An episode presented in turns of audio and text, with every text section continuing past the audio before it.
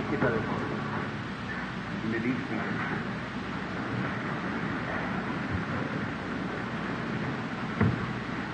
Just having some fellowship with um, Brother Harold, the chairman of the meeting, and uh, finding out he's a missionary, and we kind of have things in common. He's going back now into uh, the Gold Coast, Africa, and I'm aiming to be there this year. We were trying to get something together uh, about visiting up the Gold Coast after coming from South Africa. So we had what I think one of the greatest meetings in my day was in South Africa when we seen 30,000 blanket natives receive Christ at one time. And they asked them to break their idols on the ground if they really meant it. And they broke their idols like a dust storm coming up and accepted Christ as their Savior at one meeting. They had a good follow up there, so they, they caught them. But the greatest altar call I can remember of the Lord giving us was in, uh, was over in India, where we had approximately 500,000 in one meeting. And there we, we just couldn't estimate just as far as you could see is just everywhere. And all of them accepting Christ the Savior, but not one thing to follow up with. So therefore, of course, the the Sikhs taking theirs, the Jains taking theirs, and so forth. I guess most of them went back on seeing something the Lord do and produce there. My ministry that the Lord gave me in America is not to affect me, just the Pentecostal people. Most of the American churches are highly intellectual churches, and they believe a creed, and that, that's just where they stay. You can't move them from it. But when you take a native and try to tell him something about a creed, he don't even know which is right and left hand. What good does it do to give him a tract? He's got to see something. And when he sees it, then he's convinced. And see his witch doctor raised up and challenged it to see the Holy Spirit down it right there. Then that, that shows uh, who's God, and that, that settles it. And so it's a very happy meeting, Brother Harold. I was talking about the natives of Africa. He was talking about sponsoring one of Brother T. L. Osborn. Many of you know Brother Osborn, I guess. Oh, there is a precious girl in Christ. Brother Osborn. He's one of my bosom friends. I certainly have a deep reverence in my heart for Brother Osborn. Such a great missionary. Uh, to, I believe he's done more in the mission field than anybody on earth today that I know of is, is Brother Osborn. Very sweet, fine boy. And I certainly love Brother and Sister Osborn. They tell me that Mama Arganbright's in the meeting tonight. Are you hiding from me, Mama Arganbright? I sure appreciate the fine fruit. And no wonder she's such a nice little lady. Uh, uh, she come from this part of the country here. She's always talking about Grass Valley. How many knows Mr. and Mrs. Arganbright? Around Grass Valley. That's fine. Where are you at, Mama Arganbright? I haven't seen you so long. You slip. There she is. Bless her heart. Her home is my second home. Wonderful woman right here from Grass Valley. And she's always had a burden for this people. And Mother Arganbright, if this is your first night here, I was out the woods praying today when you visit the wife, ma'am.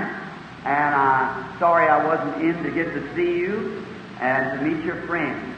But I'll say that I've seen something happen among your people here that I haven't seen in any American city anywhere. I've seen Christians recognize their wrong to the Word of God and stand and ask for mercy. That, that sounds to me like a revival to break in here to be wonderful. As much as I have preached around the world, and especially in America, I've never seen before groups of Christians, when the Word was brought down to show the Word, they raised up and said, witness they were wrong. Not only that, but ministers with them. Now that's sincerity. I like that. Sister Arganbright, then made you stand up. I'm going to embarrass my wife. She's the most timid person in the world, but she's sitting here tonight. Honey, I know you get even with this, but I'm going to ask my wife to stand up. Sweetest woman in all the world to me.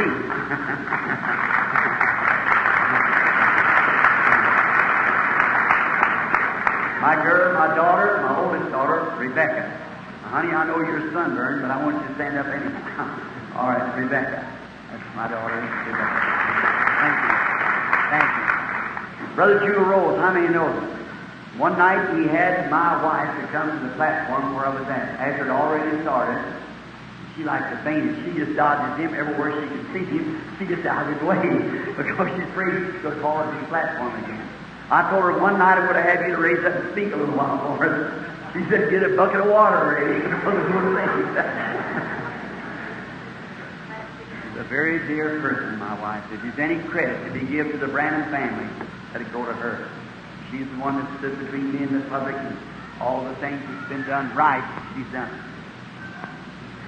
I hope that every young man here, when he gets married, he'll get a wife, and you'll live happy together as his wife and I have these 22 years that we've been married. He who has found a wife has found a good thing. Solomon said a good woman is a jewel in a man's crown.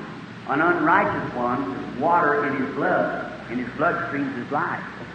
So an unrighteous one is the worst thing he can get a hold of, and a righteous one is the best thing he can get a hold of outside of salvation. If God could have given a man a better thing than a wife, he would have given it to him. Because God just gives the children the good things. And he gave him a wife, and I'm thankful for it. And to see the women when I kind of cut in the other night with the scripture on waiting Pentecostal women, they're dressing and wearing their hair and going, you say that don't make any difference. It sure does. I want to ask you something. Brother Harold here, a missionary, at Durban, South Africa, were women standing there as naked as they come into the earth, never had one stitch of clothes, just a small, about four, six inch flounce in front of them. And standing there, just as naked as they were, and standing on the ground after this great miraculous miracle had taken place at the platform, and there was in that group was nearly 10,000 Mohammedans at one time accepted Christ. That same meeting. And then, in there, when these women standing up with these men accepting Christ, and Brother Bosworth said, Brother Branham, I believe you ought to make that call again. I believe they meant physical healing. Now, I said, of course, 15 different interpreters. You know it takes? You have to jot down what you said. I mean, you say, Jesus Christ, the Son of God, came to save sinners. And this will go, Look, look, look, look. This will. That's Jesus Christ, the Son of God. You know, I, I, used to hear people speak in tongues, and I thought, my, that can't be right. But the Bible said there's not a sound without meaning. When I heard that, some of them cluck like birds, some squeak like bugs, and every, but it means a meaning to them. It, but every sound was a meaning. And when it went through again, and I said, well, then let those now that really Notice that it's not physical healing, it's accepting Christ as Savior, a heaven to go to. You believe in the Son of God, you accept Him as your personal Savior. Break your idols on the ground, and they throw them down. And I said, right there now, raise up your hands to that God and give Him praise. He'll give you the Holy Spirit. And while standing on that ground, I seen women that were stark naked. And as soon as Christ struck them, they walked away from that ground with their hands folded. And when you see them again, they had on clothes. Now, if Christ will make a heathen naked, realize that she's wrong being naked, and then women who profess to be Christian and every year sitting more on. I can't understand. There's something wrong somewhere. A raw heathen is standing there born in this world and never knew she was naked. She don't know she's naked. But let Christ come in her presence she realizes she's naked. Insomuch to try to cover herself as much as she can, to fold her arms and walk away. Two or three days later, you find her again, she's dressed. There's something wrong somewhere. And I'm sure it's not with Christ. oh, I think the Word is perfect.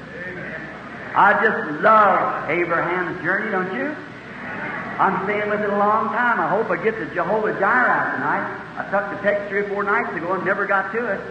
But one year at home, I took a subject preaching on Job. Well, about almost a year, I was in the book of Job every Sunday and Wednesday on Job. And finally, I got him up to sit on the ash heap. I had him there about three or four weeks, and one, one precious sister was courage to write me. She said, Brother Branham, when you ever go get Job off the heap? Well, I guess you wonder why I'm never going to get Abraham up to see Jehovah Jireh. But I had a point Abraham uh, or Job sitting there on the ash heap, Elihu speaking, God trying a saint, brought it all in until I got to the spot where I could make the killing shot. Got everything ready. Then the Lord came down in this whirlwind and lightning began to flash and thunders roar. The Spirit of God come up on the prophet. He stayed up on his feet, said, I know my Redeemer liveth. What's Redeemer? And at the last days he shall stand upon the earth, and though as the skin worm destroys his body, yet in my flesh shall I see God, whom I shall see for myself. My eyes shall behold, and not another. Oh, what a lesson there. To drive that in, it's taken a while to get the people all situated, the spirit just right, then drive it. And then the altar lined and filled with people repenting. Just if you're led by the Spirit, just take your time until you got zeroed in. If you don't, you'll shoot too high or shoot too wide or something. Let's make it zero. The Bible, I believe that God wants us to zero in. The Holy Spirit zeroed in with the apostles, or they have zeroed in with the Holy Spirit, rather. And I believe we can do the same thing by the same word. It hit the target. If it hit it one time, dead center, it can hit it again. Well, you got to zero in. Be sure you're breathing, you're pulling, everything's just right. I shoot targets. Know what it is, laying a match. And a rifle that will zero one time. I sent a little Model 75 back to Winchester Company one day, and I couldn't make it hit over about a three quarter, quarter of an inch at 50 yards. And the Winchester Company sent it back to me and said, Reverend Branham, that gun's only made to, to group a five shot group, an inch at 25 yards. Now that was the company that made it. I know different. I just drove on a line precision nine straight carpet tacks at 50 yards with it. So I knowed it was zero in. So I just kept fooling with it and fooling with it till I got it driving back again. Now, the same thing is by the Word of God. Those things those apostles did, those things that Christ promised, we got to get zero with the Word, with the Spirit. If it did it one time, it'll do it again because it's God and God is the Word and He can't fail. There's some static a gun be a little too loose this way, in the forearm a little loose or too tight. Anything that binds it, you can put the weight of your finger on a rifle and it's shooting perfect. The weight of your finger will throw it off. You've got to have everything perfect. That's what you have to do in Christianity, to make the Word, make it manifest and act right. Yourself with the Word and with God It's got to be perfect, and then it'll zero. Got to be. So therefore in preaching, you got to feel the Spirit just right. Then zero, way it'll go. It'll drive to the target.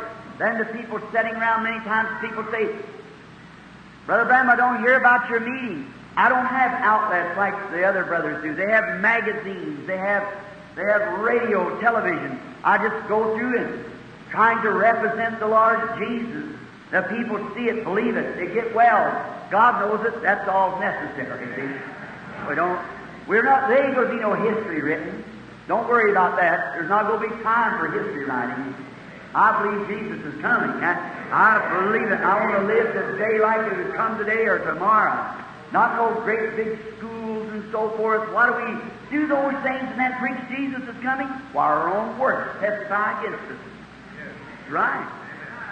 Jesus is coming. Let's be make the church ready for it. Let's get ready. Oh, how I love Him. Let's bow our heads now for a word of prayer. Oh, how I love to see people when they reverently bow their heads. Now let's just sit silent for a little bit study. Now we want to take our time. Tomorrow's Sunday, the Sabbath, Christian Sabbath day. And I don't want you late at Sunday school, though we don't want to hurry with these things. Think now. Lord, is my desire in my heart tonight according to your will?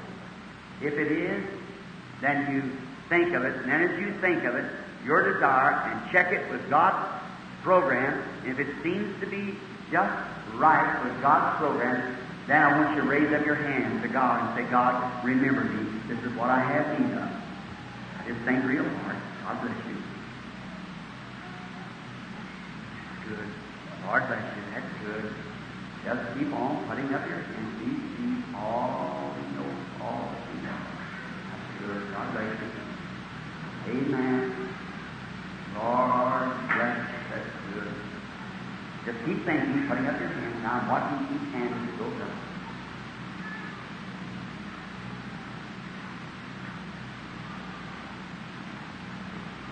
All right. That's fine. Heavenly Father, we now come approaching again in that all sufficient name of the Lord Jesus up to the throne of mercy. As the poet said, let me at the throne of mercy find the sweet release. God, their hearts are burning for something, and let them now at the throne of mercy find the release that God releases to them, the grace sufficient and the faith for what they have need of. God, both my hands up.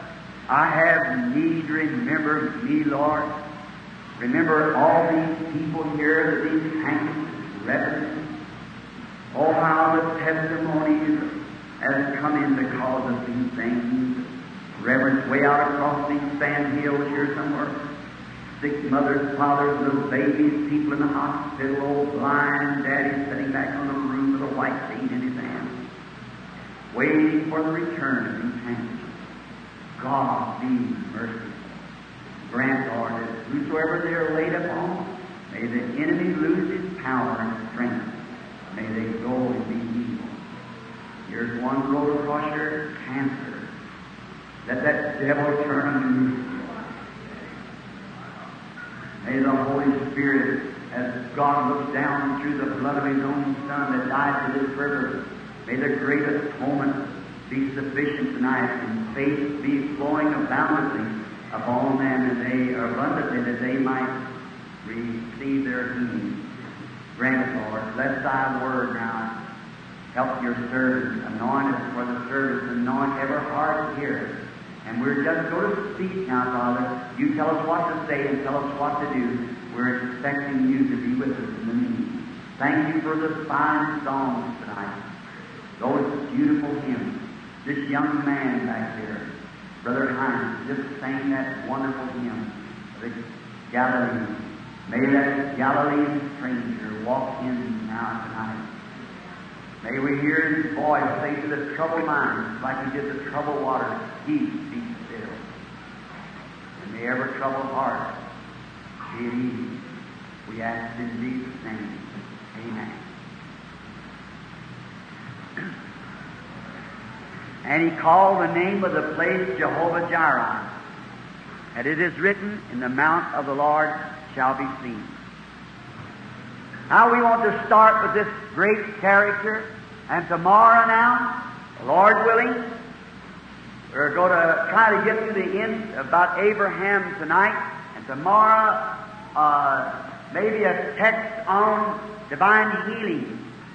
Lord's been good to us here. We've been hearing testimonies of what the things that's happened, and so glad. And we had one night a complete prayer line, or called them, and there wasn't a feeble one that we've seen in the building, wheelchair anywhere, but what was up, walking around, going. And now, each night the Holy Spirit has come in in His magnificent August presence and has went out to the audience declaring Himself that He is here. Then we ought to believe Him. He wants you to believe Him. The highest honor that you can pay God is to believe Him. You must believe. He that cometh to God must believe that He is. And now believe Him. And as I'm taking Abraham, the journey is just because I'm trying to build faith for a great climax.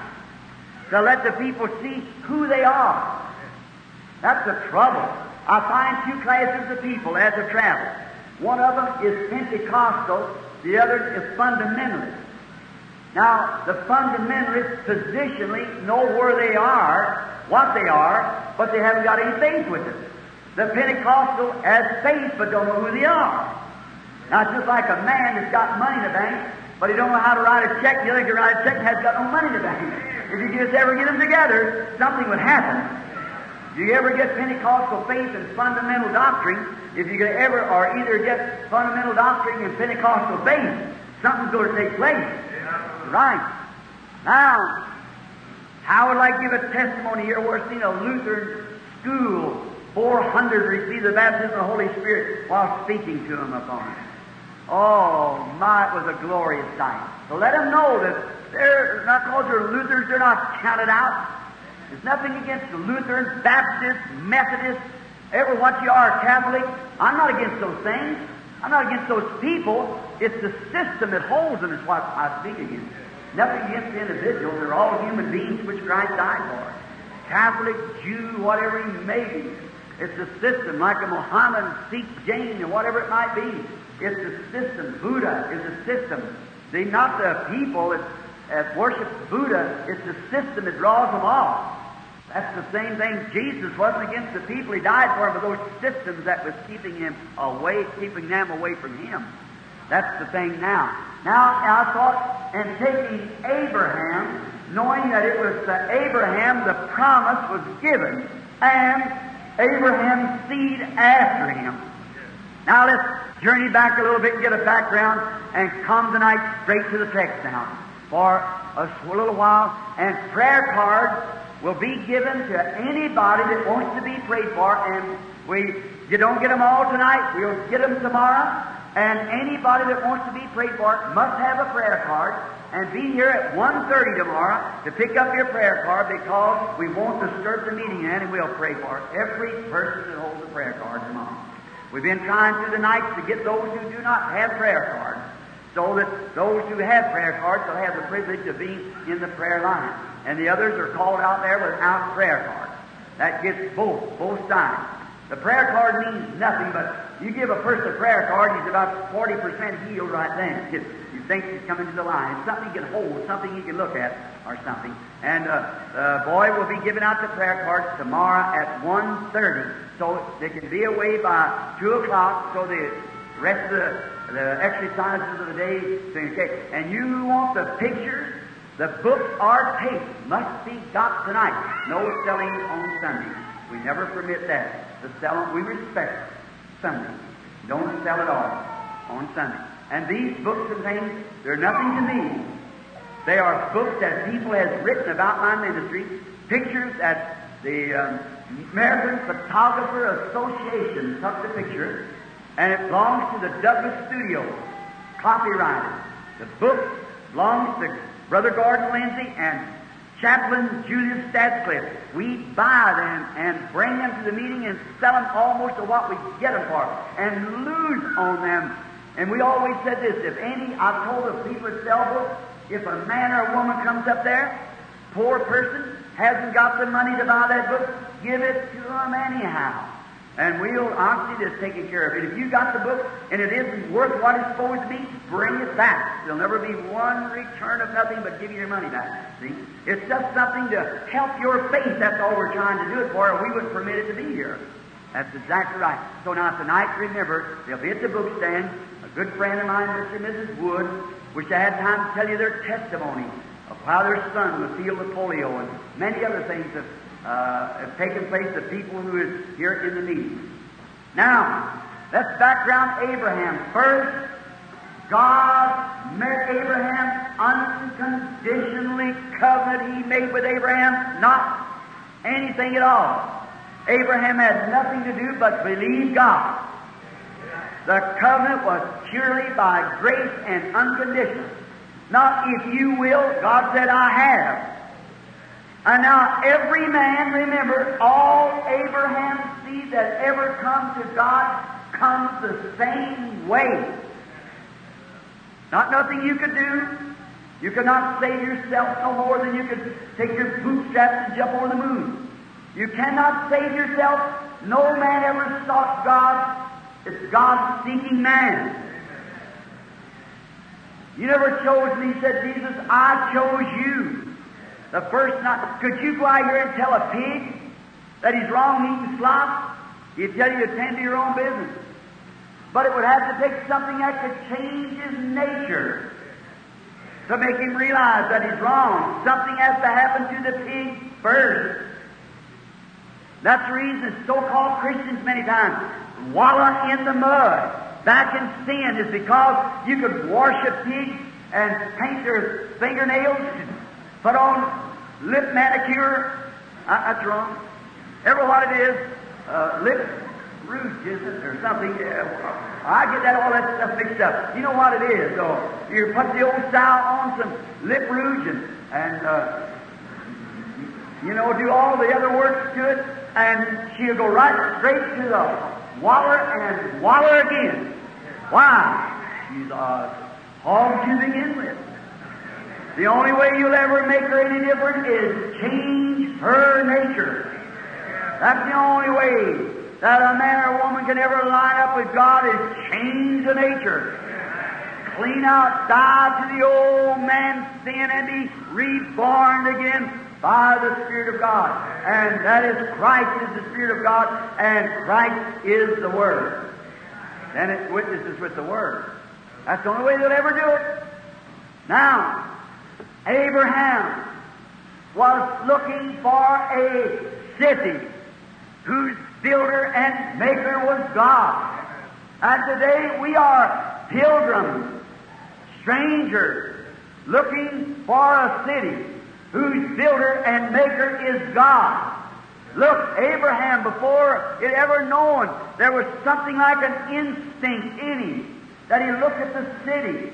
Today, passing down with the wife, I was seeing a lovely little place here sitting on the hill. Maybe 300 years ago, beautiful woods, great high timbers, man come in and cut them down, polluting the streams. It'd be a beautiful place to live here. Uh, but you look, he built houses. Then they begin to multiply. Sin and violence begin to come in. Hollywood moved in close to him. Brought it in by movie, by television, by, and now it's a contaminated, sinful, every city. And surely as people, something in them likes to live together to neighbors and be righteous, there's surely a city somewhere. The deep calling to the deep again. And Abraham saw the cities of his day, Ur of Chaldea, and he knew that because there was something in him calling, there was a city that was different, whose builder and maker was God. And God, seeing that in Abraham, told him, Separate yourself now. Come on out. Now, Abraham, one thing I want you to notice, he obeyed God's word to the letter. Always remember that. That's my message.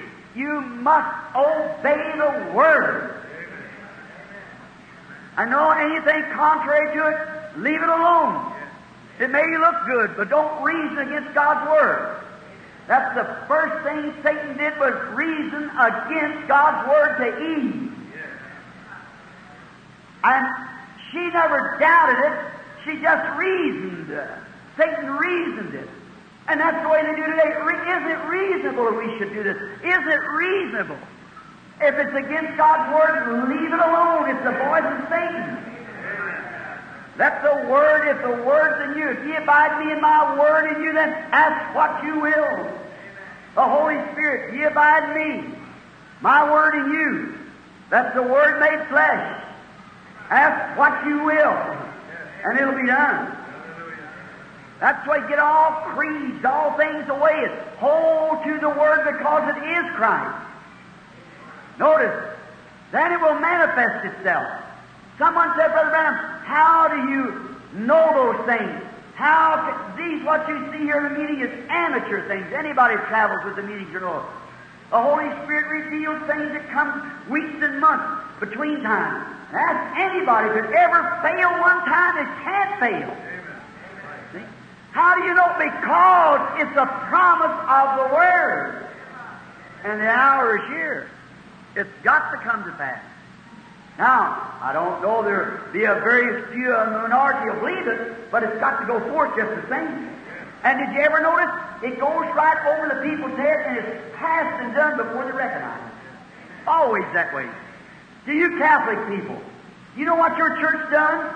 Because Joan of Arc was a, a real saint of God, done miracles of God, prophesied of God, and you called her a witch and burned her to the stake and her screaming for mercy. And you burned her to the stake. Hundreds of years later, you realized you was wrong. Then you made a saint out of her. She passed right over you and you didn't know her.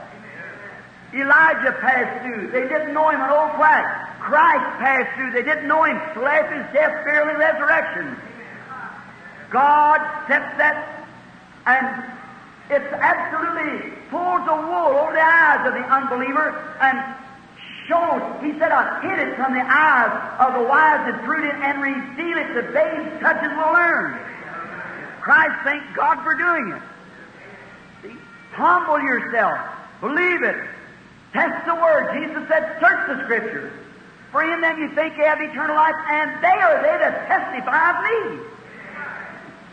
You ought to know the hour. Said call the Pharisees, you hypocrites. You can discern the face of the sky, but the signs of the time you can't discern. For if you'd have known me, you'd have known my day. Passed right over them, didn't know it till it was done gone. Notice now, the word being so important. And notice another while we're on it. Lot. Jesus said himself, remember Lot's wife. If the word isn't so important, if reasoning is all right, when that angel said to Lot and his family, go to Zoar, but don't look back. And Lot's wife owned a little insignificant thing as to turn and look back, but it was contrary to the word. She turned to a of salt. Then you say, telling women about cutting their hair, wearing clothes. God said, don't do it. You follow the word. A lot had a, no doubt a nice wife. But she didn't follow the commandment to the word. Lot. Eve was a good woman. But she didn't follow the commandment to the word. Just reason a little with it. Is it reasonable, Brother Branham, that we should do this? I'm an American citizen. I, I have a right to do whatever I want to. That's my American privilege. It's your American privilege, but not your Christian privilege. For by Christian you are a sheep. And a sheep forfeits its right. It lays still and lets you take away from it all the rights it has.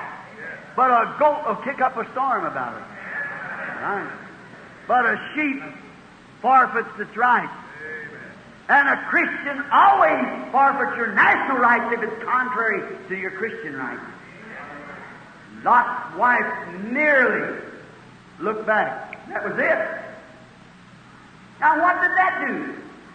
It tells us here in Abraham and Lot that the thing that they set forth there, an example. And we cannot get away from it. Hebrews 11, chapter said these things was for our example. Seeing that we're compassed about with such a great cloud of witnesses, we are to lay aside every sin. What is sin? Unbelief. Every sin, every unbelief of God's Word does so easily beset us. We come up against something and say, well, uh, they teach that, that, that was right. Don't you do that. You do just what God said do. Stay with it to the letter. Said, don't make any difference. All right. The only thing I can say is what the Word said. And Jesus strictly said that. Remember, Lot's wife. She merely looked over her shoulder. Eve merely stopped for a moment. That's all she done. Lot's wife just looked back. And if God turned that righteous man, Lot, his wife, to a pillar of salt, by just a little bitty thing, just disobeying His commandments enough to just look back and see what all that fire was about. And she turned to a pillar of salt and stands there yesterday as an example that God means what He says. Oh, if real faith could anchor into people. Faith cometh by hearing, hearing the Word of God. Mm. Eve stopped for a moment. That's all she had to do. Satan had her caught and just reasoned it with her. Isn't it reasonable? If Sister so and so can do that, can't you do it too? She's the pastor's wife. I don't care who she is or who he is. If it's contrary to the word, don't you listen to it. Go straight on. Example. That's the way Abraham did. How much reason you think the, the medical science could give him of that day that he wasn't going to have that baby? What about when he was 75? Then we find him when he's 100. He still believes it stronger than he did in the first place. Had 25 years to keep building more faith onto it. I like that. Yes, sir. Then I want to bring your attention to something else before we get up. Did you notice? I hope that you got it. On that covenant being confirmed by writing that covenant and tearing it apart. Did you get it? Raise your hands if you did. You got what it meant? Covenant. Wrote out. Tore. God taking the manifestation of Trinity, making it into one, tearing it apart, taking the body up on high and sending back the Holy Spirit to live in the church to produce the same thing that that body produced as a wife. Right. Same spirit, same work, same doctrine, everything just exactly the way He has it. Same sign. Jesus Christ the same yesterday, today, and forever. Notice, there might be, for a Jew sitting here. See, God does those things and it goes right on among the people and yet they don't get it. Like I was explaining about why women veil their face when they get married. Why? They may not understand that. But what they're doing is knowing that they are a body. They have no head. The man is their head. That's the reason Rebecca veiled herself. And that's why the church ought to veil itself and surrender itself to Christ because He is the head and He is the Word.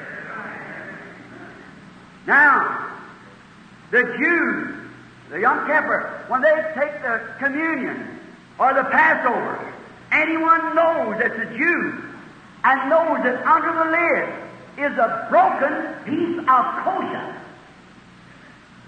And there's not a Jew that I know of that I ever talked to can explain why that broken piece of kosher. Well, here it is in the confirmation of the covenant. The broken body of Christ. When He broke God from man, He was both God and man.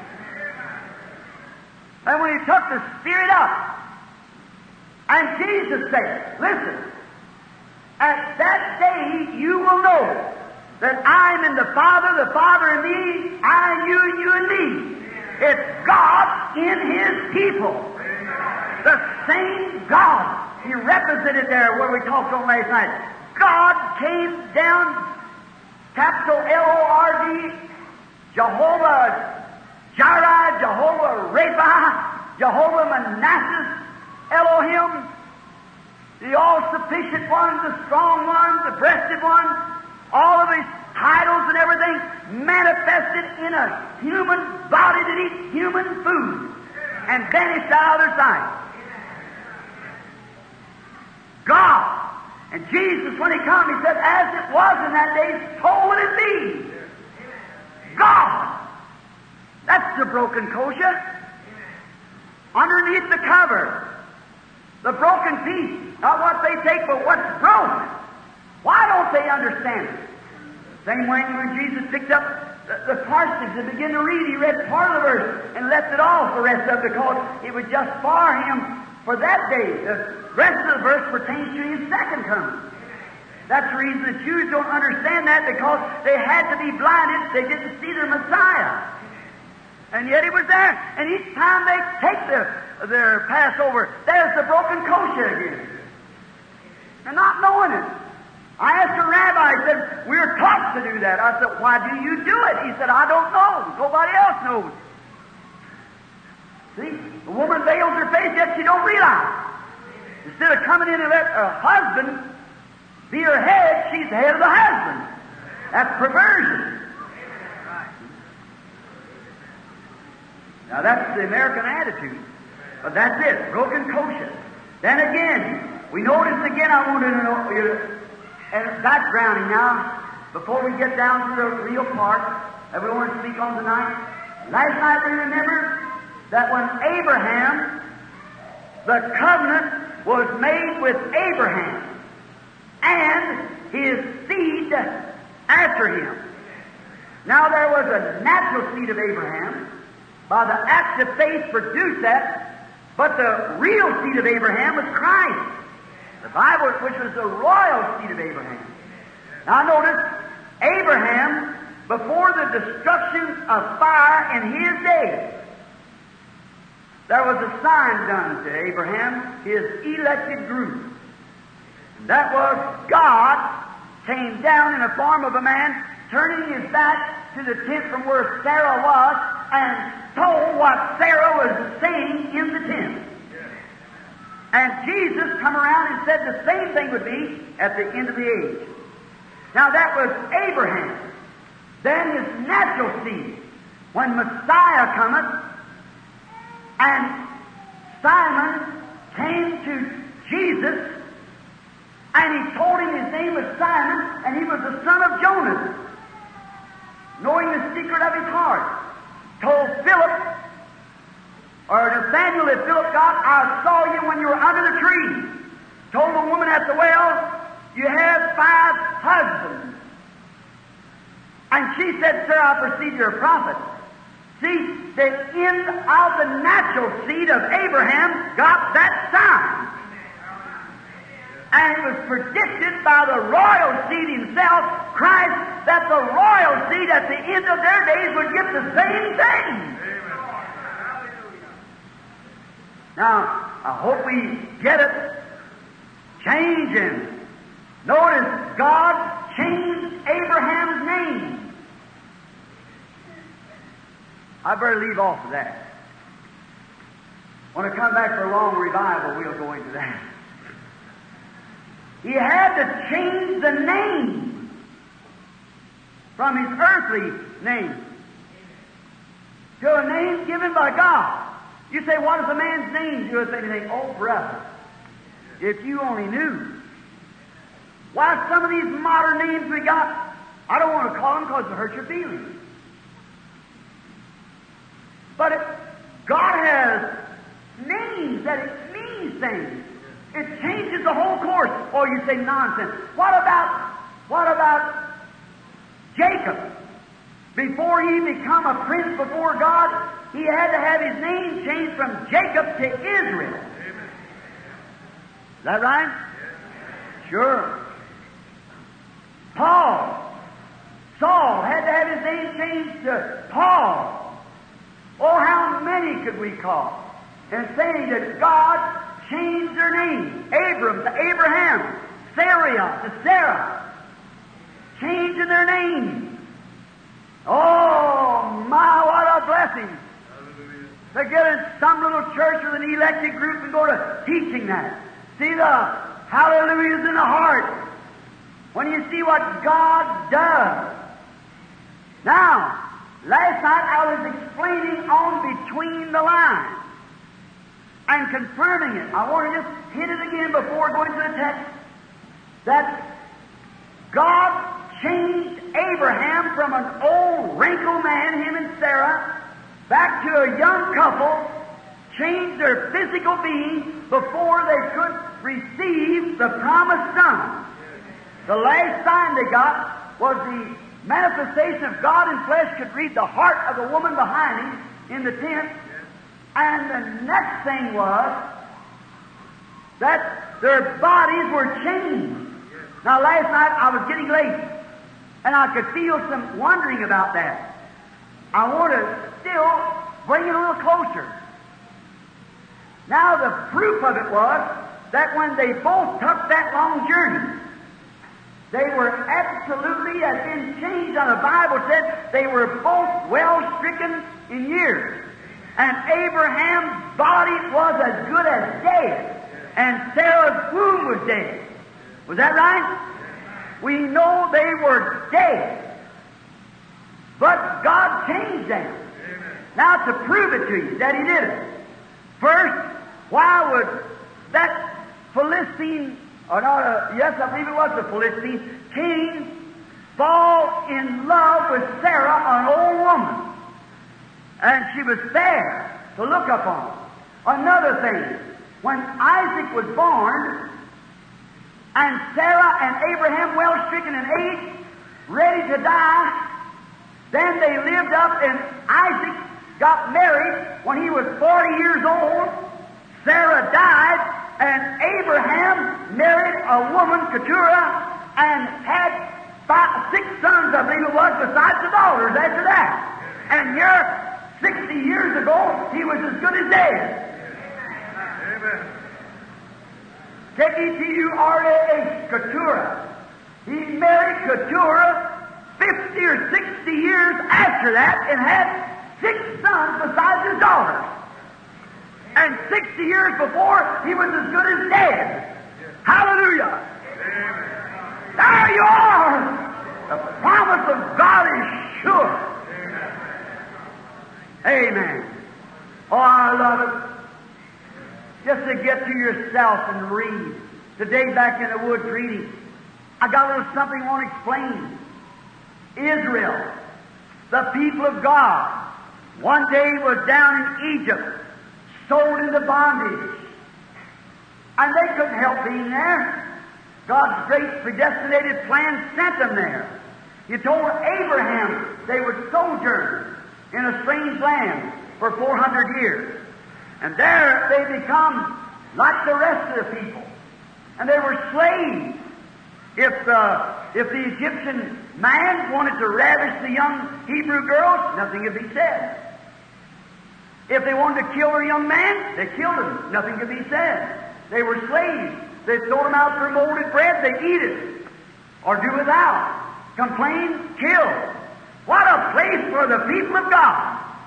But one day, hallelujah, hallelujah. God remembered His promise to Abraham. Amen. Glory. Amen. Now I'm beginning to feel religious again. Notice, God remembered His promise to Abraham, and He anointed a prophet with a pillar of fire over him. And He comes down into the land and begins to remind them of the promise of God that couldn't fail. And God was present to vindicate His word. Right. He told them of a land that was flowing with milk and honey. God had given it to them. They marched out of Egypt on the strength of the testimony of this prophet with the pillar of fire over him because he was sent and God had proved he was with him. Now, when they came to a place called Kadesh Barnea, that was one time the judgment seat of the world. Kadesh Barnea. And there they had a warrior among them by the name of Joshua. And the word Joshua in Hebrew means Jehovah Savior. And Joshua, the great warrior, now remember, they had never seen this land. They'd only heard about it. You see the type now? Only they had heard of the land. They had forsaken all to go to this land because the word of the Lord had been brought to them and confirmed that they were on the road to this land. What a type of the church! On the road knowing nothing about it. None of them have ever been over there. But Joshua, when they got close to the border, at Kadesh, the judgment seat, where judgment struck Israel, from one who'd been over and come back, and Joshua crossed over the Jordan over into the promised land and brought back the evidence that it was just exactly what God said it was. And they could taste of the grace that was grown in that blessed land. Now, they've been promised if they could have a home where they could be free, they could raise their children in decency and, and godly fear, have church, and so forth. How happy they were to cross over that land and get this home from being slaves.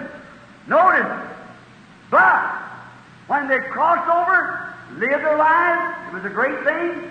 But finally, the hillsides become plastered with tombstones. They got old and died. Old and died, God's people. Then one day, there come another great warrior, the greatest of all of them, Jehovah, Savior, Jesus. He came, and he said, There's life beyond death. For in my Father's house are many mansions. If it wasn't so, I would have told you. I'll go and prepare a place and return again to receive into myself. And this great warrior came to his Kadesh Barnea, the judgment seat for all of us, Calvary. There he took upon him the iniquity of us all.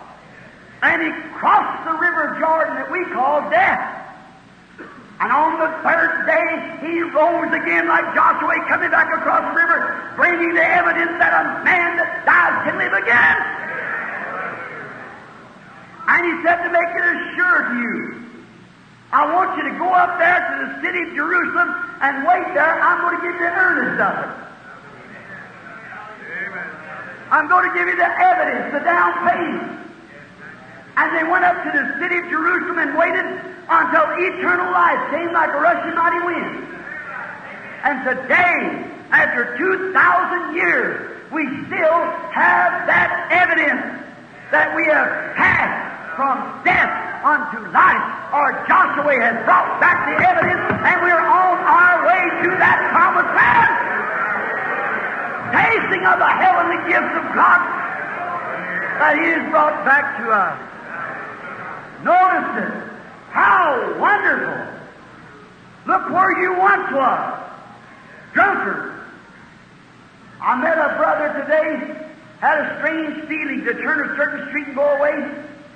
I forget what the man's name was. He, maybe you're in the meeting yet. If he isn't, why, God was good to him.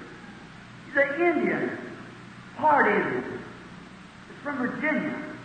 The Holy Spirit said to me, I'm telling you, I let my wife out to go down this way, turn this corner. I went down there, oh, it happens all the time. Wait by here. Then I wait there a few minutes to turn and go back up this way. And when I did, I met him. He said, Brother Branham, I know you. Said, I come to Jeffersonville one time. And to find you. And said, I, you was overseas. But he had been a drunk in his life. I took hold of his hand, him not knowing what I was doing. And he had cirrhosis of the liver. While I was standing there holding his hand, the vibration left him. What? He was healed. Right there on the street corner today here in your city. I don't know who the man is. He here? I don't know if he is. He, I, I don't know. He said he, he had he wanted to go back home. I think he had to go. He was a, an Indian man. I think he married a, a white woman, and he was um, from Virginia. And I forget what his name is. He lived down here around Lodi or something like that. And he'd been uh, all the way to Jeffersonville, but he had a feeling to walk up on the corner, and the Holy Spirit said, "Go down this way." Oh God, have mercy! There you are. I could take hours after hours of telling you things that I've seen happen and done like that. Why? Jesus, our great warrior, went over and conquered the land, conquered death, conquered hell, conquered the grave, rose up on the third day and said, I'm he that was dead and alive again forevermore and had the keys of death and hell. There's a conqueror since he rent the veil in two. There he stands, like an old colored sister, excuse me, my colored friends in here. She was giving a testimony in the meeting, and she's very southern in her talk. She said, Well, I want to tell you all something tonight. She said, I sure ain't what I ought to be. And she said, I sure ain't what I want to be. But one thing I do know, I ain't what I used to be. So she come somewhere. And I say, that's it tonight. One time we were lost in sin, and today, by accepting the evidence, the return promise, the down payment on our eternal salvation, we have raised from death unto life and living above it. What will it be when we get the full payment and cross over the river ourselves into that glorious land? Great testing. Now, Abraham, after all these wonderful things, he was tested after he received the blessing. Abraham was tested. Now, there's where people fail. Now, listen real close. Don't miss it. The Bible said that every son that cometh to God must be chastened, chastised, whipped. And if we cannot stand the chastisement, we become bastard children and not the children of God. It proves that our faith wasn't what we said it was. We haven't got what we profess to have. Now we're getting down in some real good Calvinism now, so we have to watch that. Now, notice, every son that cometh to God must be chastened, chastised. The word whipping and cutting to pieces, knock every creed out from under him. See? Try and see if he is the Son of God. Now, Abraham, after he received the blessing, was then afterwards tested. Where does that time go? I haven't even got to my text, and it's time to close. Will you bear with me another 15 minutes? Thank you. Be reverent. Abraham. Look at Noah. Let's take it just for a moment. We can't hurry. There's no need in my eye. What are we hurrying about? I'm just slow. I ain't like some of these fellows that can't stand. Just, you just beat it right off like that. I, I'm slow. I have to wait till he gives it to me. Look at Noah. After God had him to preach 120 years, right in the midst of a greater scientific world than we got today. oh, sure, they built pyramids. We couldn't build it. They built a sphinx. We couldn't build it. They embalm bodies that make them look naturally up to. We can't do it. You had dye that they could put in things that they're coloring for 4,000 years and never changed. We haven't got it. And it showed they had a civilization like this. Jesus said, as it was in the days of Noah. And Noah, in that scientific world of preaching, of rain going to fall from heaven because the Word of God said so. Noah was a prophet. And when you see prophets rising, you better watch. Judgment's on its road. So then, Noah preaching and the people turning it down, laughed in his face. I can imagine some of them said, that don't meet our scientific approval. I imagine the same thing like it is today. They say this shouting and praising God and crying, this your so-called holy roller life and things, just all the emotional work it. It don't meet their scientific approval, but it meets God's Bible. Notice, I imagine science come out and said, look, feller, look, you're kind of off at the head. Look here, we got radar. We can shoot the moon or send a Sputnik up there. There's not one drop of water between here and there. Now, where's it coming from? I can hear Noah say, God said so. And if God said also, He's Jehovah Jireh. He can provide water up there. God said so, it's going to happen anyhow. Someone said, you take a man dying with a cancer, a shed of a man. Here he is.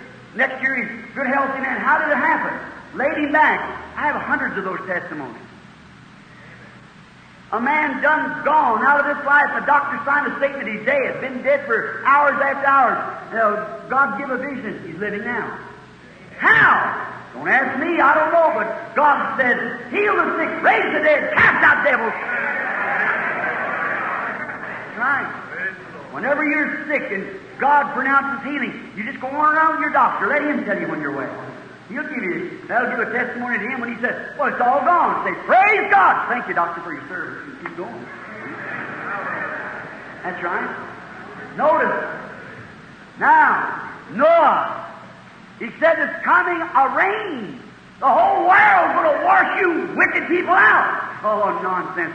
We got our churches, our pastors don't say anything like that. The old man's off at his head, building away on an ark up there. You think anybody believe it?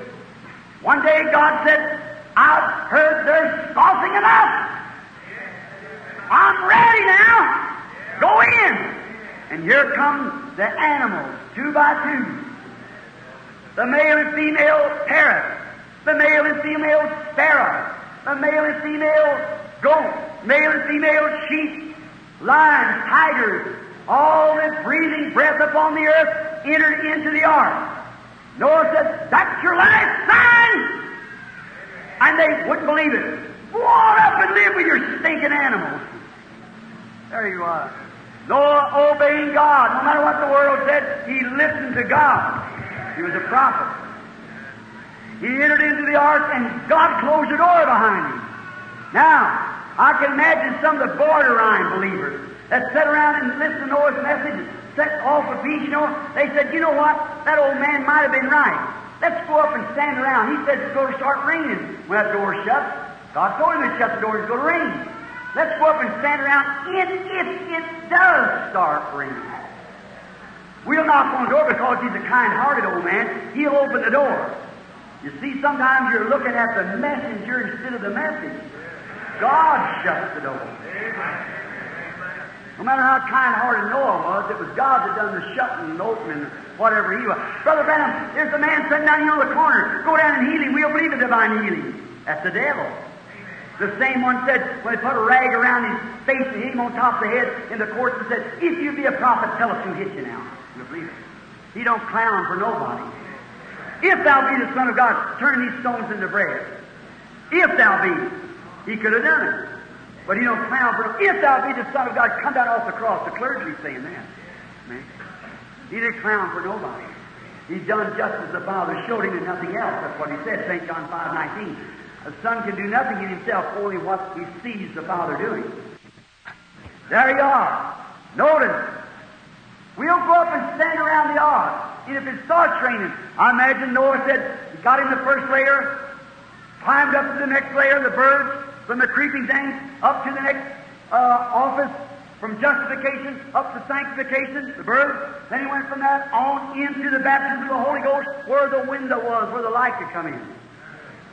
I got up in the heavenly, sat down, said, All right, family, you coming here with me? In the morning, it's getting late this afternoon now.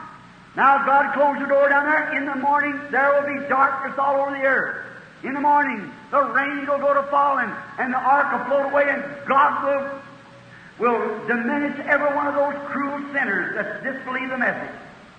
All of them waiting. The next morning, got up, looked out, pretty and bright. He went in the ark. How many knows what day he went in on? The 17th day of May. When they were over 600 years old. The 17th day of May. The Bible says so. And when he went in, the 17th day passed. The sun come up just as hot as there was. I'd imagine them borderline says, Ah, I told you wasn't nothing to do it. Why y'all hanging around up there for? Get away from such a quack. Well, I guess that was right. But you see, there is a dividing line that's drawn between belief and unbelief. And you either come one side or the other.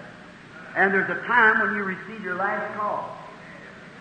So the second day, what a disappointment that was to Noah and his church when he told them God's going to destroy the world. But you know how long? He set it out seven days. Nothing happened. Testing. Then on the eighth day, there was darkness all over the earth. Great big drops began to fall from the skies. The water began to pour. The fountains broke up. The streets filled up with water. People knocked at the door, but Noah couldn't even hear them. And she floated above the highest hill, and all without the ark perished. God testing Noah to see if he'd try to climb out the window or something. After he had already made the promise, Noah set out. Amen. Amen. That's it. When you've got the promise and you know it's a promise, stay with it. Abraham had to be tested. Stay with the promise. Now, they got their last sign. Then their body was changed. And immediately, little Isaac appeared on the scene. Lovely little Jewish boy. I'd imagine his, after his eight days his circumcised, how that young mother, 100 years old, how that Abraham, 100 years old, her 90 and him 100, how they must have been about around their 20s, rejoicing this young little fella, how sweet he was. And you know, God said now to make the people and days to come the seed of Abraham, know your seed, know that I keep my promise to any man that will hold on to my word. I'm going to give him a test. When the little boy got about 14 years old, I imagine little shaggy hair, pretty little eyes. Oh, how that happy father and mother. You know how you parents are with your child. Only child. Then God said to Abraham, I wouldn't tell it to Sarah because Sarah uh, was the weaker vessel. And so he said, Abraham, I want you to take this little boy that I'll give you, the one that I'm going to make you a father of many nations by, and I want you to take him up on the mountain, I'm going to show you tonight in a vision, and there kill him. Destroy the only hope that there was for him to be a father of nations, for God to keep his word. God said, I made you a father of nations. He's waited now all these years till he's 100 years old, 114 years old, and here's the little boy now, and the only evidence that you've got that I will keep my word, you go up and destroy it, I still will make you a father of nations by this child. And Abraham said, He staggered not the promise of God. He knows that he received him as one from the dead. Know if God promised so, he could raise him up from the dead. And then we're the seed of Abraham. And one little theological error can bust in the way and to be popular with the rest of the men and women. You go to it instead of staying with the Word. Shame on you. Some big organization. What does that mean to God? He's sweeping off like that. He's away from it, has been since he organized, every one of them, and always will be. Not the individuals in there, but the organizational system. It's against God. Every church that's organized is a mother or daughter of the Catholic organization. The Bible said so, Revelation 17. The old whore and her harlot daughters.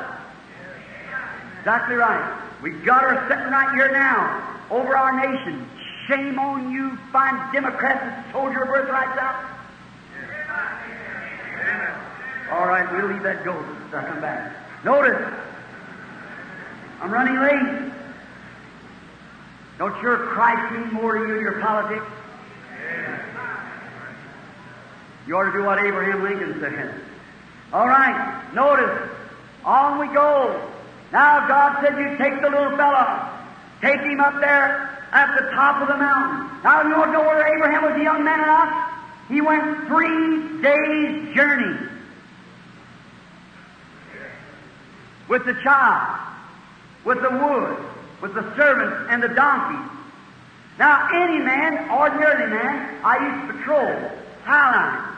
Used to walk when I was game warden. And I can walk easy 30 miles a day. And we got gasoline feet, we call it. But then, man, their only transportation is by foot or riding a donkey.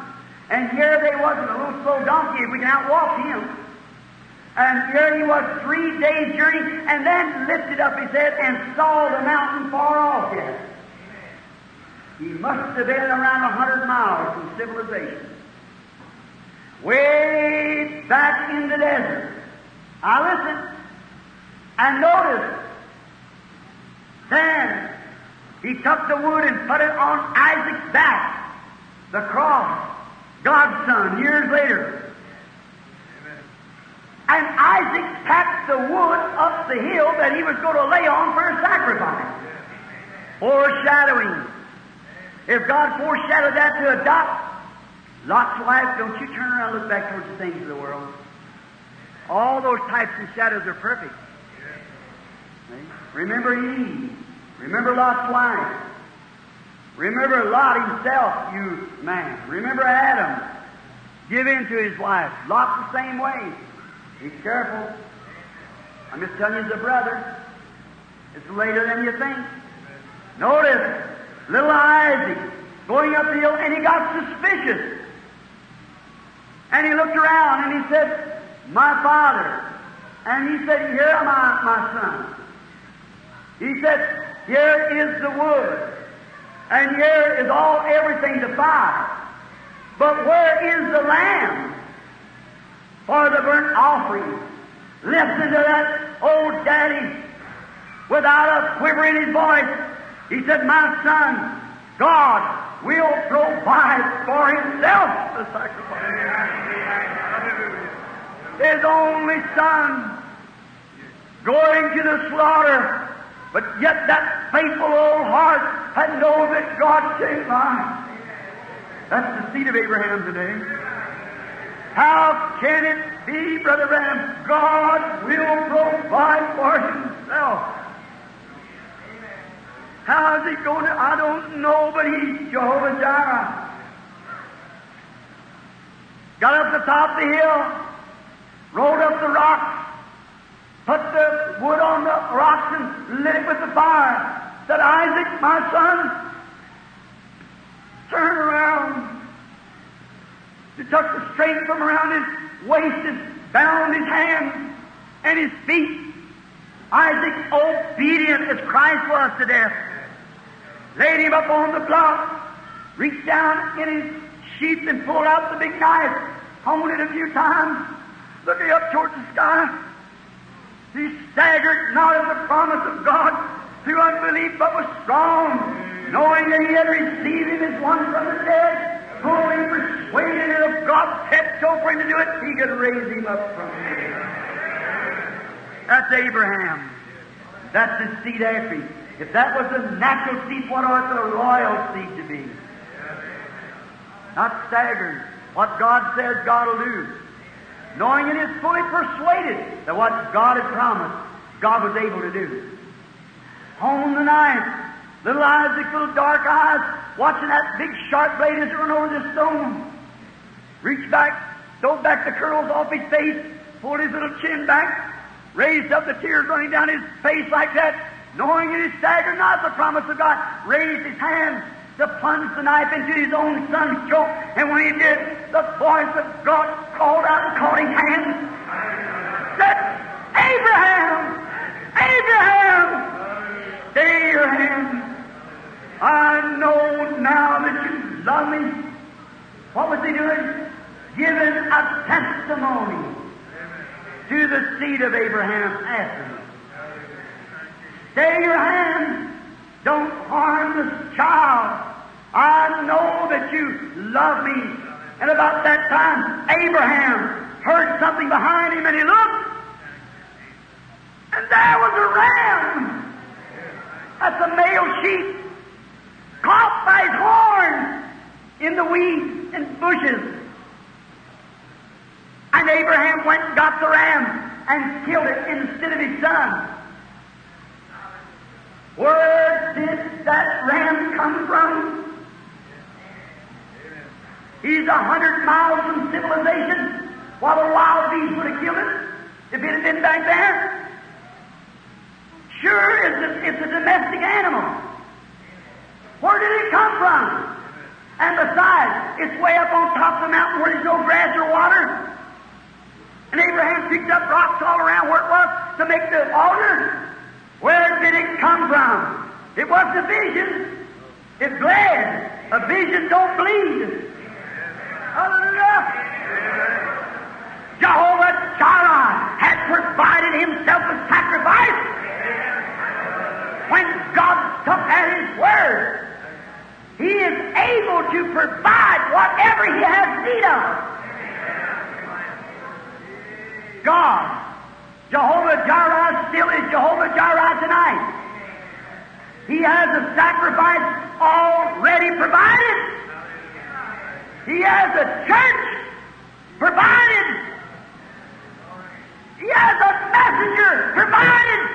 The Holy Spirit, He's here now, Jehovah Jireh. The Lord has provided Himself a Bible, a Spirit, a church, a message, a messenger, and the hour is here now. for the church to be raptured and taken home, Jehovah Jireh will provide the means to take that church out of this world by transforming these feeble bodies of ours and taken up into glory. Jehovah Jireh, how will it come to pass in a modern day like we're living in that these things will be? Billy, my son, wherever he's at, and I was in India just recently. I uh, picked up a paper when I got off the ship. Thousands were standing there with garlands for the piles.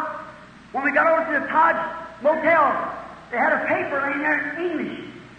And I seen a big piece and it said, it must be a sign the earthquake's over. What was the matter? Well, about three or four days before the great earthquake, as you read about, all the little birds that lived in the rocks in India, they don't have fences like we have in California United States. They make their fences out of rocks that they pick up. And the little birds build their nests in it. They make big towers. And birds build their nests in it. And all the little birds, a couple days before the earthquake comes, flew away from the walls.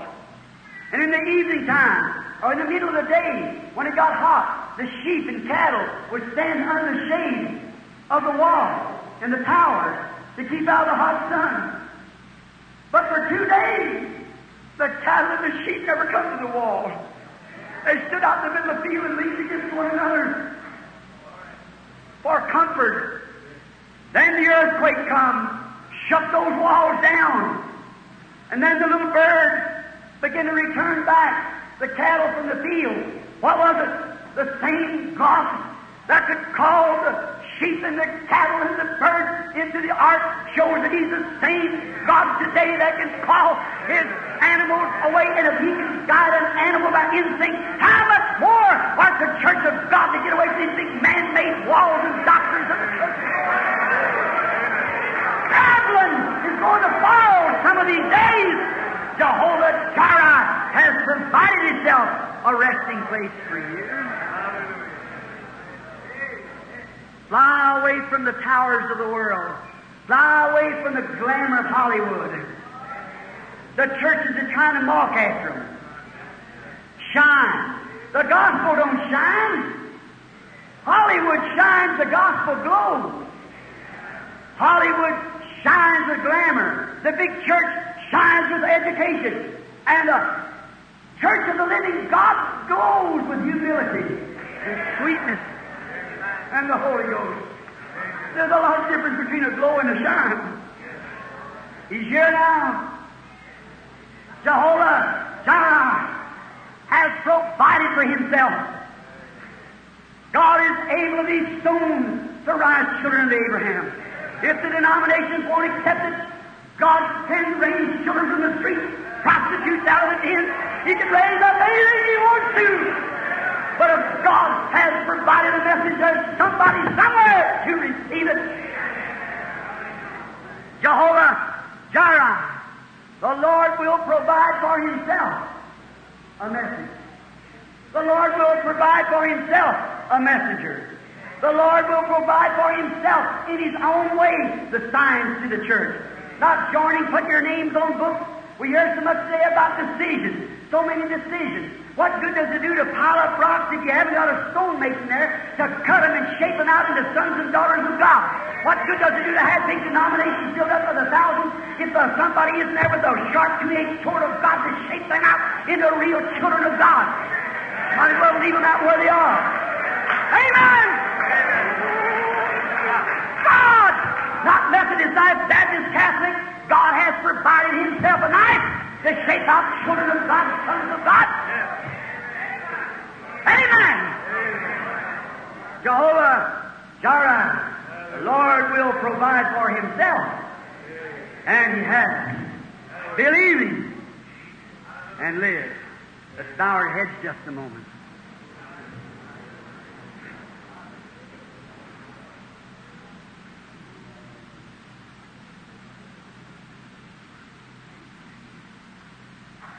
Gracious God, the ever living God, Be merciful now unto us,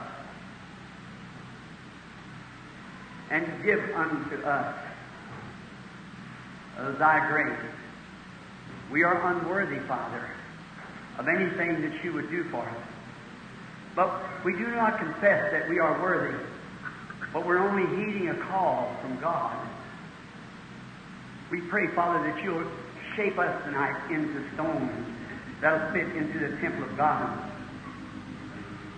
For the great coming of the Lord Jesus to his temple. Grant it, Father. Forgive we sinners of our shortcomings. Reveal to us your word.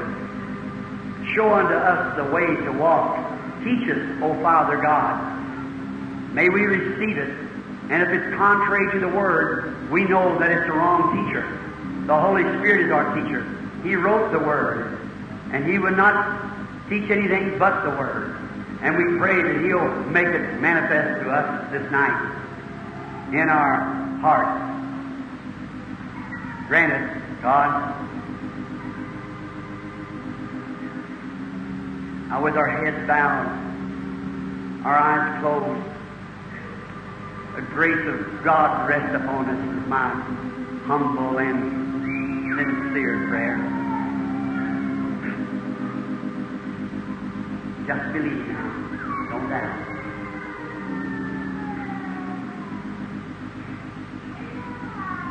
Is there in the building, which I know there is, men and women who doesn't know Him, has never accepted His provided sacrifice, the Lord Jesus, as your Savior? You do not know Him. You might intellectually think you do. But a man can't see God until he's born again. See doesn't mean you don't see with your eyes. You look with your eyes. See is to understand. You look right at it and say, I don't see it. You mean you don't understand it. You'll never know what we're talking about until you're born again. You've never had that experience. With your head bowed now, your eyes closed, would you raise your hands and say, Brother Branham, remember me in prayer tonight? I believe that we're receiving our last message. The day is fast sweeping away. And I see that what you said in the Bible is true because I've read the Bible. I believe that it's the hour that we must come now. And for me, I'm making my stand now for Christ. God bless you. God bless you. God bless you. God bless you. God bless you. God bless you. You. Good. Up in the balcony, a hand. Just raise your hand. Say, for me. As Joshua said, for me and my house, we'll serve the Lord.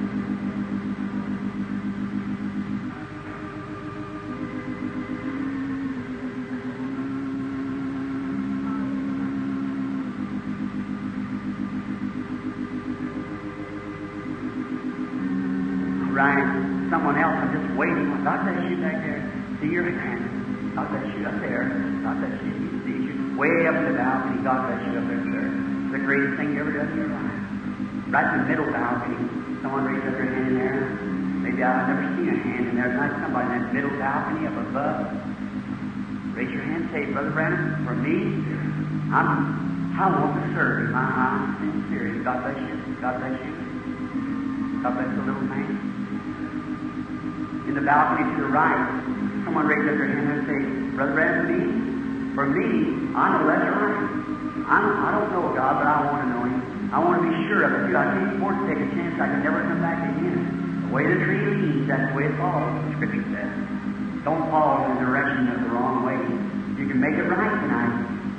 Remember, as long as there is a eternity, and it never did begin and never will end, but you become part of it, You'll suffer or you'll live in joy. How do you know you're going to live till you get home? You say, I'm awful young. I just got a message a while ago. A young lady back in my state just turned the roads wrong, started smoking cigarettes. She'd been told about God, but she wouldn't listen. 16 years old, just coming from her, no, 18 years old, just come from a high school education, and was told, trying to do right, but she started off on the wrong. Lightning killed her instantly. Just a recently, a colored man Shreveport stood up and said there is no such a thing as God. Just blasphemed. Said enough but a bunch of holy rollers. Lightning killed him. They took him to the grave. And when they was burying that man, uh, come up a little cloud and lightning struck the casket and blew him out of the casket. Jehovah God gets angry. I know He's a good God, but He's a God of judgment too. He still looks, He knows. If you're without God, raise your hand and say, Remember me, Brother Branham, as you pray. God bless you. God bless you, son. That's right. Somebody has. God bless you. That's right, young man. God bless you back there. Yes, all back God. Our Heavenly Father, now you see them. You know, there's 20 or 30 hands have been up that they want you for their Savior. God grant that just now I give them this word. You said yourself, He that heareth my word, I've done the best that I could with it, Lord.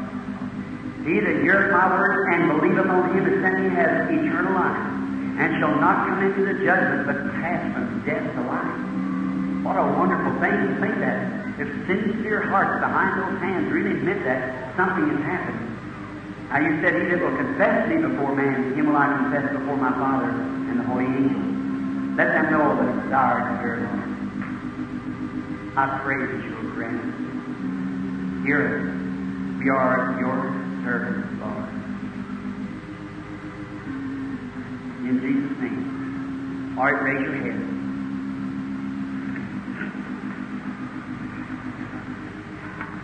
Do you believe he's Jehovah Jireh? Do you believe that we're in the days as it was the days of Lot? Days of Noah? Remember the last message? Is there somebody here for the first time? Raise your hand. Many. I guess Brother Borders has explained to you. You've heard the meeting before. What takes place? Raise your hands if you have. If you've never seen it, just heard it. All right? Now, I'm a stranger to the people here. Some of you people with trouble, pray to God and say, God, have mercy on me. I'm sick. Brother Branham doesn't know me, but I hear that you're a high priest that can be touched by the feeling of our infirmities. How many knows that? And he's the same yesterday, today, and forever. You know that. Well, now, if he's the same high priest, how would he act if you touched him? The same way he did when the woman with the blood issue touched him. He turned around and told her what her blood issue was and told her her had saved her. Is that right? He's the same one tonight. If you can believe him the same way that he was then. You believe him that way? Now, you look this way to me. As Peter and John said to Gate Beautiful, look on us. That wasn't look at them for anything, but look what they're saying. Let's start from over here somewhere. Look this way and believe with all your heart. And say, Lord Jesus, I believe. And I want to touch your garment. You speak to Brother Branham and let him know what my trouble is. I'll believe you if you'll do it. Would you do it? Now here's a daring thing. How would I dare do a thing like that? I'd be something wrong with me to make a challenge like that. I've challenged that before half a million people at a time. Couldn't even speak their language, but he never let me down. Why? He promised. This is the last days, and he promised this, and here it is. I know, friends, you've had a lot to hurt you. Had a lot of carnal impersonation. But just let me say one thing to you, not for my benefit, but for your own benefit. They always have that. But God never has two on the earth at the same time. Never is. So just remember, there's a lot of impersonations, but there's a real God. There's a real Holy Spirit. There's a real message of God. And that is that Jesus Christ died for sinners, rose again from the dead, and has returned back in the person of the Holy Ghost to do the same work in the church that he did when he was here. Now, don't the Word of God say this? In Hebrews, it says, the fourth chapter, the Bible says that the Word of God is sharper, more powerful than a two-edged sword, cutting asunder, that's cutting both coming and going, and even to the mire of the bone and a discerner of the thoughts and intents of the heart. Is that right? That's the reason Jesus could stand before the audience and tell them. Them Pharisees said, He's Beelzebub. Jesus turned around and they didn't speak it out loud, but he told them. That's when you could tell the woman about her blood issue, tell the woman she had the husband. And when she did that, then he said, Well, that's the sign of the Messiah. You see, now the returning, the appearing of the Messiah amongst the people. The Holy Spirit getting the church ready.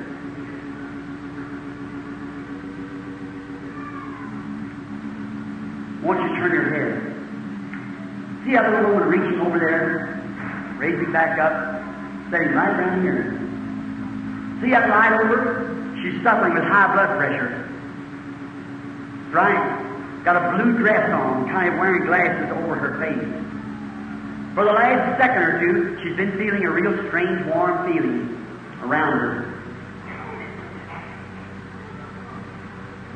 That's right. Now, your high blood pressure that's been bothering you so bad has left you. You accept it, raise up your hand if you do. What did she touch?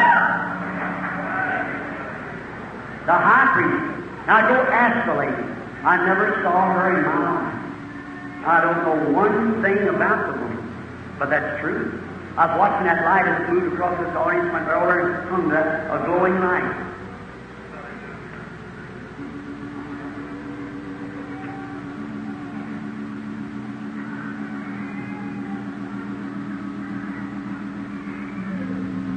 Believe?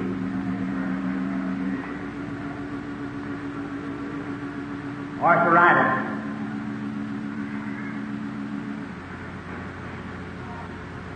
Bladder trouble.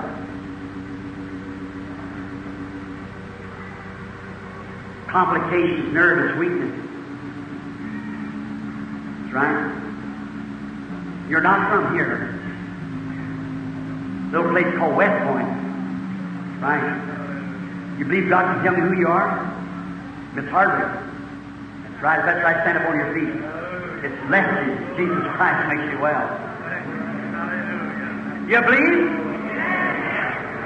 The people are looking backwards for her. Here's that lady right here. Look at light still holding over. Don't you see that? Here it is. What? There it is for that man sitting right there looking at me. Arthritis. Believe with all of his heart. God will make you well. We're strangers to one another, but not to God. This lady right back here, suffering with headache. God don't let her. Oh, God, please. Miss Morton, believe on the Lord Jesus Christ. He heals you from that headache. See, you wouldn't let her pass by. I want to ask you something. Last night,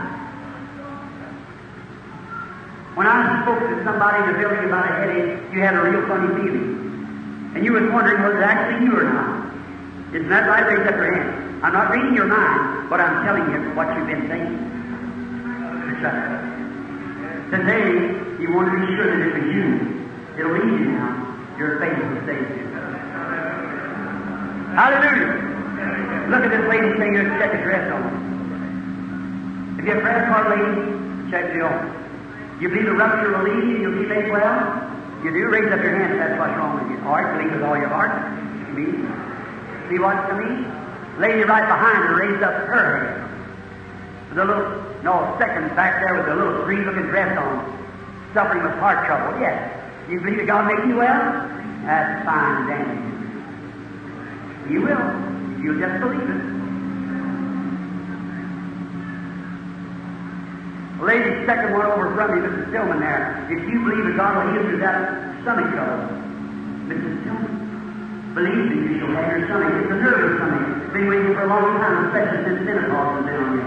You've had many things to cause you much trouble, but it's all over now. It's all picture you wave your hands to people so that they can see. If I'm a stranger to you, keep waving your hands.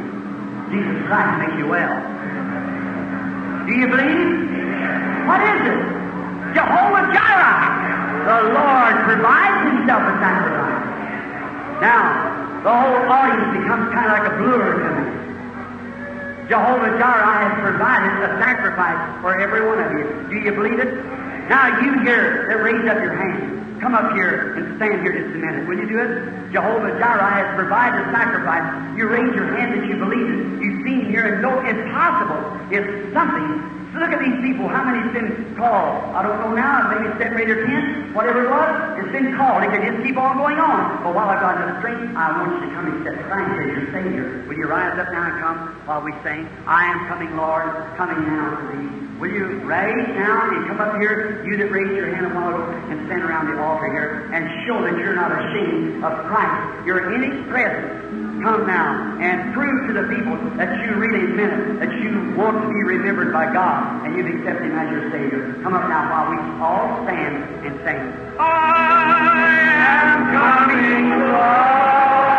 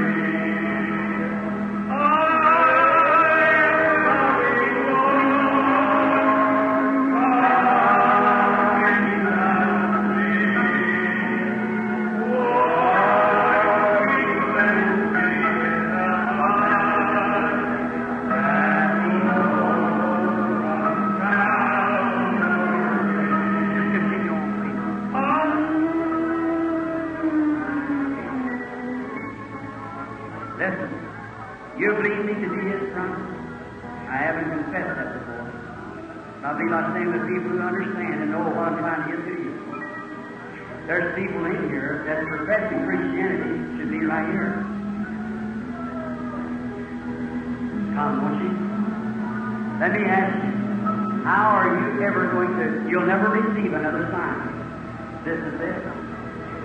Thus saith the Lord. Would a prophet of God make a statement like that that wasn't true?